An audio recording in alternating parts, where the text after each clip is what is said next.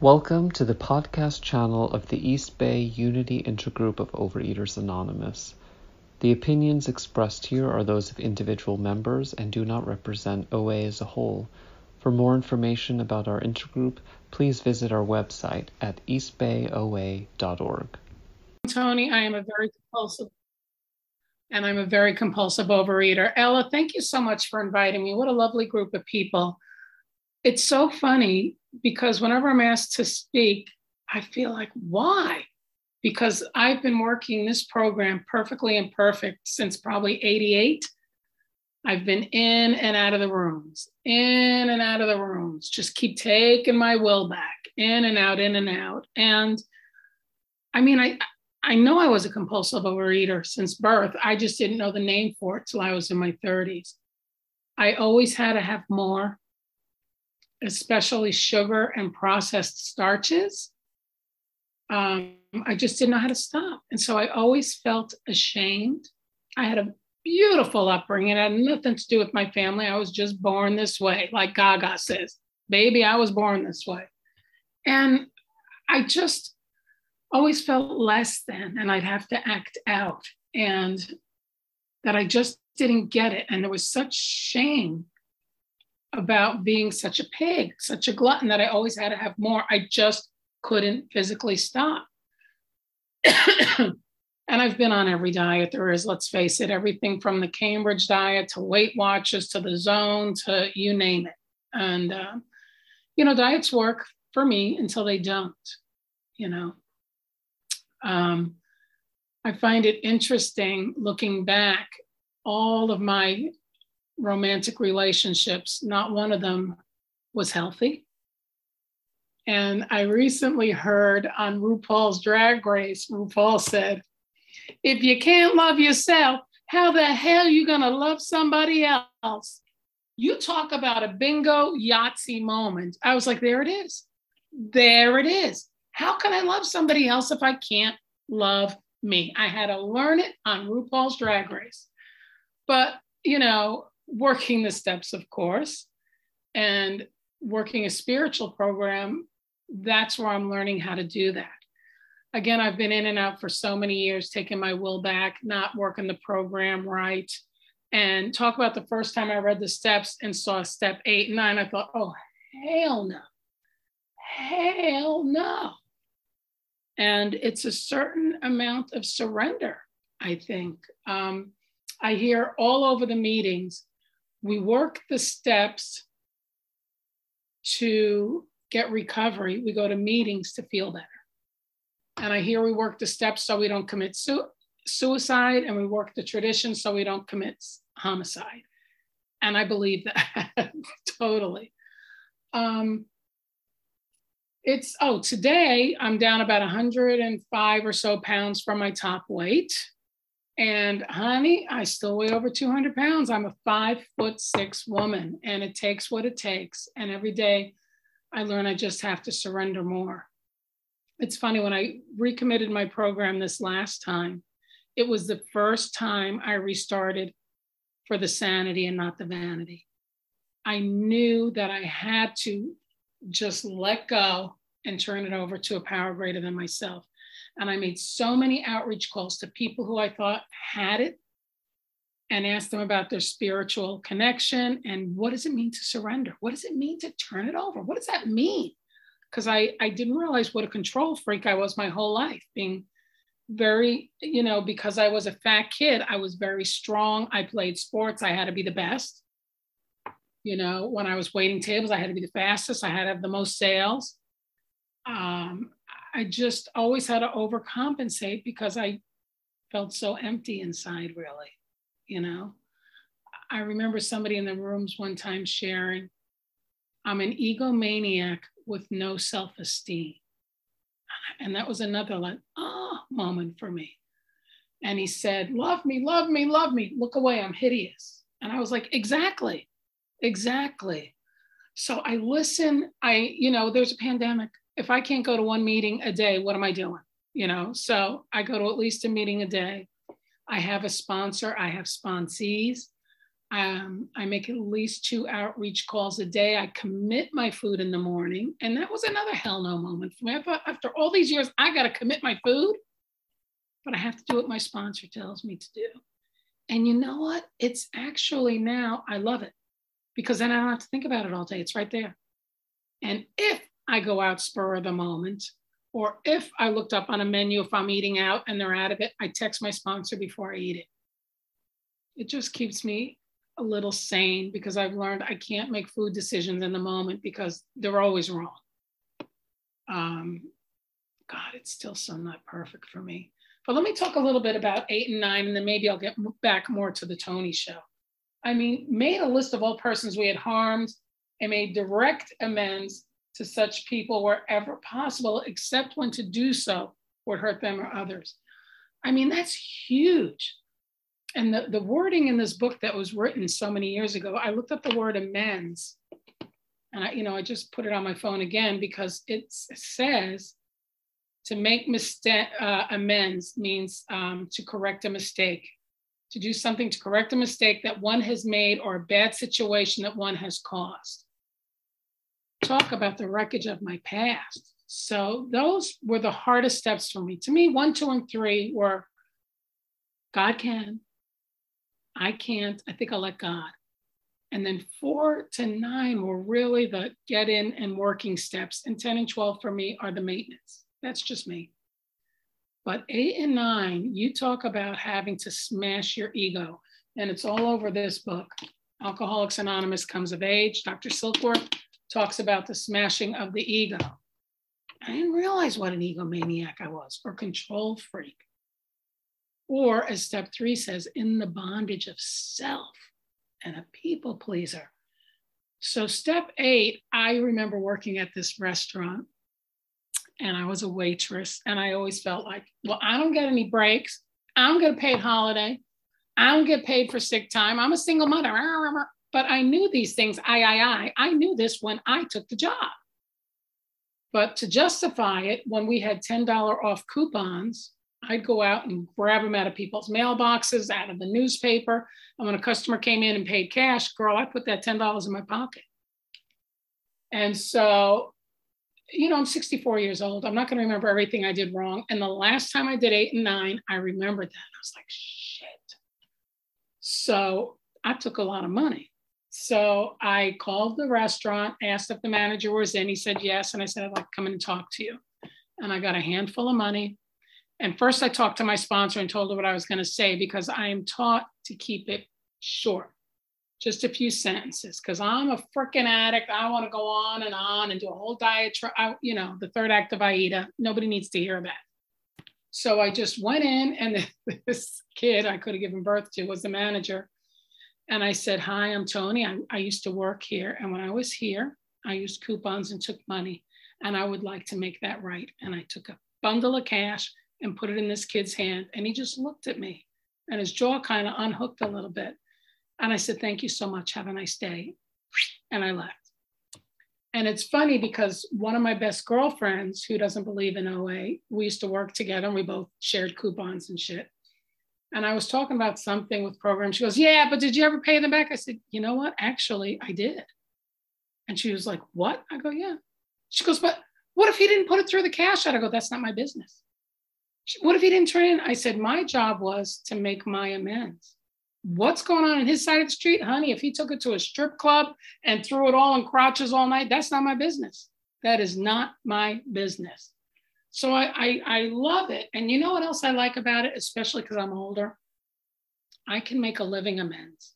I had a very, very dear friend some years ago who, when I was out of the rooms and I was eating and I was even boozing a little bit, and uh, yeah, I was a single mom. I didn't date for 12 years. And then I totally dropped my handbag and went insane for a year. And um, so this girlfriend of mine got cancer. And I didn't go and see her, and I didn't go and see her. And then I met her, I took her to lunch at um, Canter's, a deli. And when I saw her, I was kind of in shock because I love this person. I mean, I love her with all my heart. And she was bald, and one of her arms was really swollen. she was a vegetarian her whole life and she was eating meat because something about the chemo. I mean, I just, I lost my mind and I never talked to her again because I didn't have the tools. I didn't know how. And that haunts me every day. So when my little sister, over five years ago, was diagnosed with breast cancer, I thought, okay, I can make a living amends. And I call her every day and check on her. I let her rage against the machine, do whatever she has to do. I mean, I've done everything from mailing her crazy wigs to a F cancer box and all kinds of crazy things. And I even went to one of the kids in the restaurant I was working at at the time, bought pot off of him, stuck it in coffee beans and mailed it to her. She's like, What's with all the coffee? I go, There's reefer in there. Smoke it so you don't throw up. No, I can't, you know, but I was just trying to do my best because I couldn't help my dear friend Katie because I wasn't physically, mentally, spiritually able to. So I wasn't going to let that happen again. And that's that's how I make my living amends. You know, it's um, boy, this step eight and nine is not easy. It's not easy, but, but what I find as I make more and more amends, the ping pong balls in my head get less and less. That crap that keeps me up and spinning at night, woulda, shoulda, coulda, la la la la la. Once I do it, I can let it go. I don't have to worry about it anymore. And it's so funny. I was talking to a woman in program, and I said, So when you do the steps again, do you ever have to make the same amend or the same? She goes, Does it bring heat? If it brings heat, you have to. I was like, Oh man, that's pretty smart, you know, but I can. And out of all the amends I've made, I think there were only one or two past boyfriends that just couldn't take them. And that's my not my business. I said, I am apologizing from the bottom of my heart. You know, you were there. It was sex, drugs, rock and roll. I was at SHIT, and I'm really, really sorry for that. And I meant it, you know. But if the guy, you know, what can I say if somebody doesn't want to take them? And it's so interesting. My daughter, I'm a single mother. She's 28 years old, and two years ago, she broke contact with me I wouldn't have been more shocked if Oprah showed up at my door and told me I won the lottery. I did not see it coming.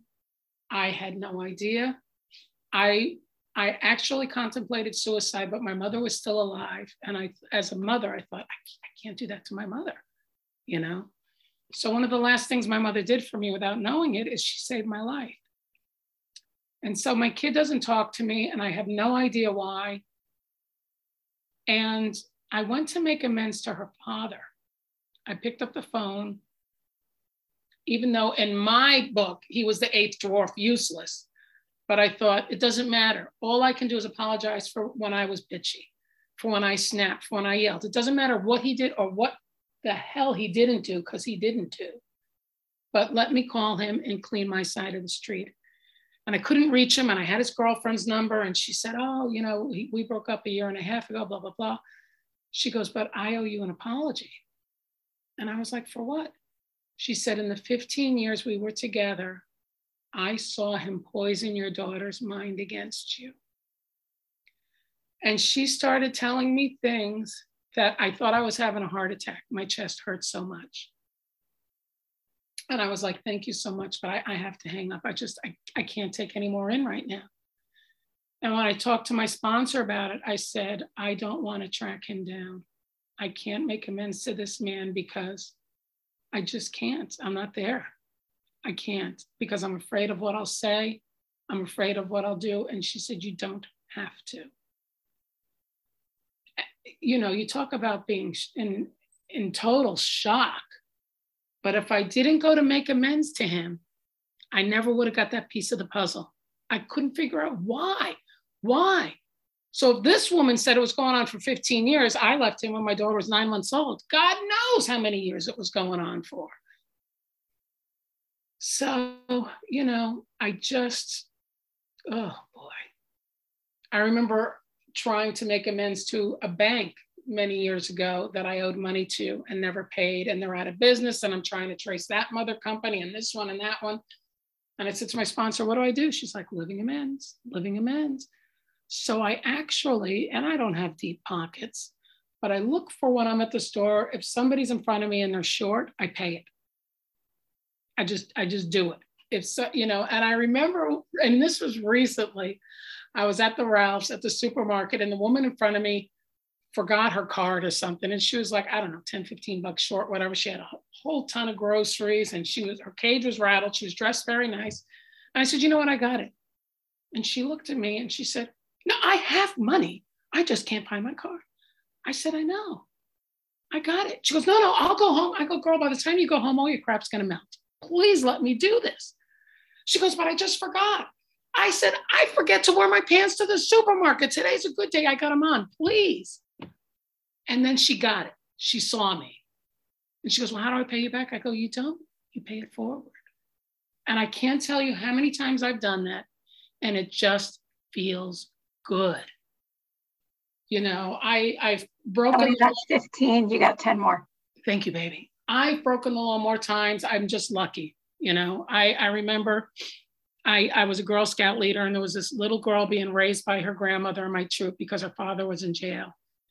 And she was so mortified. And I took her to the side and I said, You know, baby, we all do something as adults that we should be in jail for. Your daddy got caught. So what? So what? Somebody asks, he's away on a job or whatever. You don't have to tell anybody anything. And your daddy isn't any worse than anybody else. Those are the living amends I can make, you know, trying to make somebody else feel good, just trying to be the best person I can. Um, boy, it ain't easy. Eight and nine, it's just not easy. Um, when my leg was hurt and my back was hurt and I didn't bend to pick up my dog's poop. Today, if my neighbor leaves a bag of poop in front of the door and I'm going down to the garbage, I pick it up. I don't say a word. But to me, that's another living amends. You know, I, I try to do something good for somebody every day. And if I could do it without being discovered, to me, it's a bonus buck. So um, I go to a lot of meetings. I've heard so many, I've gotten so many gems in meetings. And like I said, I've been in and out. I've dropped 100 pounds. I've gone out and gained almost 100 pounds. And I heard this woman at a meeting once talking about the prelapse. And that was another one of my aha moments. She talked about the relapse doesn't happen with the first bite.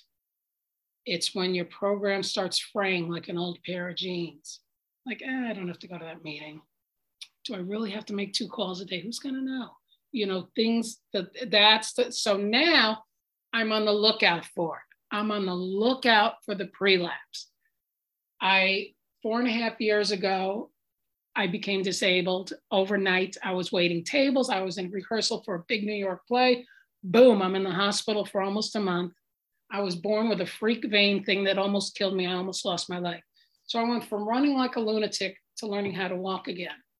And you talk about wanting to eat, you know? So this program teaches me consistency because I'm not going to see big changes. I just had a knee replacement three months ago. Consistency. I did not want to do my exercises this morning. I'm on antibiotics for something else. I feel blah. I want to puke. I don't feel, I'm tasting metal. It's horrific. And I thought, just do it. Because if I wait to want to do something, girl, I ain't never going to want to do it.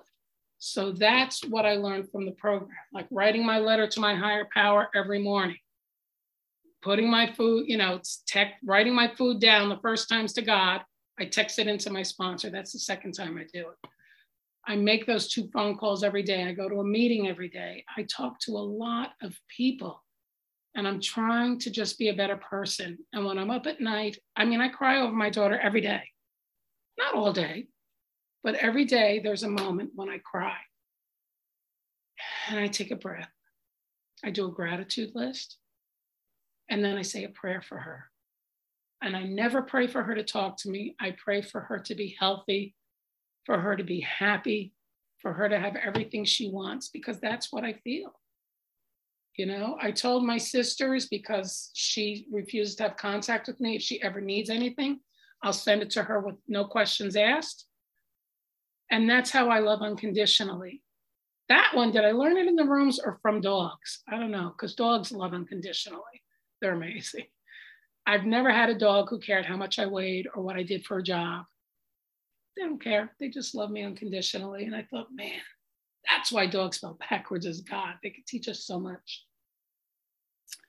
So, what else about eight and nine?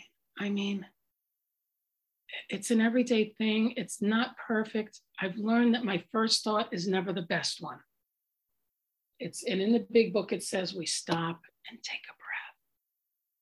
And I do that nine out of 10 times. Now, was I on a meeting last Saturday morning and unmuted before the meeting started and just said, just shut the F up to somebody? And it was heard. Are you shitting me, Tony? Yeah, I did it. Yeah, I did it. It's how I felt. Somebody texted me, you know, messaged me, and it was somebody else who I felt talked too much on another meeting. And I said, you know what? I have many opinions. Do I have to make an amends? I don't know. I'll have to talk to my sponsor about it. But it's a feeling. And I've always said on my shares, there are going to be people I'm yelling at at my screen. And honey, there are going to be people yelling at me on their screen. We're not everybody's flavor. You know, I'm still human. I try to do my best. I heard a neighbor downstairs was just talking smack about me. Minute left. How many? Five. Thank you. And I heard this woman downstairs was just talking smack about me. And she's been so lovely through my knee surgery and all my vein stuff and everything. And I thought, what? And then I remembered she's a pill popper. She's a pill popper. It's not my business. Because my first thought was, mm, oh, really? And I was going to go down there and read her her newsletter. And I thought, I don't have to do that. Uh, what, what, what is that going to accomplish? She's going to take another pill and forget about it. It's not my business. That's a big one. It's not my business. You know, to just do what I have to do, and it doesn't make any difference what they have to do. I have had some angels in my life I had a, a, customer I waited on many years ago that we've become good friends that I can't tell you how many times has helped me financially and otherwise and wants nothing in return. And at first it freaked me out. He goes, Tony, I was raised by a single mother. I see you busting your butt. I know you. And today he needs a surgery. He doesn't have insurance. And I said, let me help you. And he was, what? I go, let me help you. And it feels so good to be able to do something for somebody else. It's not a payback. It's just to me, I, I feel better. I don't worry about if he's going to pay me back or not. It's not my business. It's not my business. I want him to get surgery. So I help him because I can today. I don't know about tomorrow, but today I can. So it's it's really for me, it's learning to just do today. There was a woman in a meeting who shared, she was so calm, so lovely. She said, Today's Sunday. I just have to do Sunday. And it was another click moment. I ran out that door after the meeting to ask her to sponsor me. I thought I'm either going to get a sponsor, I'm going to get a restraining order. I'm going to I'm going to take my chances. And she taught me so much. And I've had some lovely sponsors. And I can honestly say I'm still friends with every one of them. They are the voices in my head. They don't judge me when I give them my fourth step, my fifth step, my eight, my, they don't care. They don't care.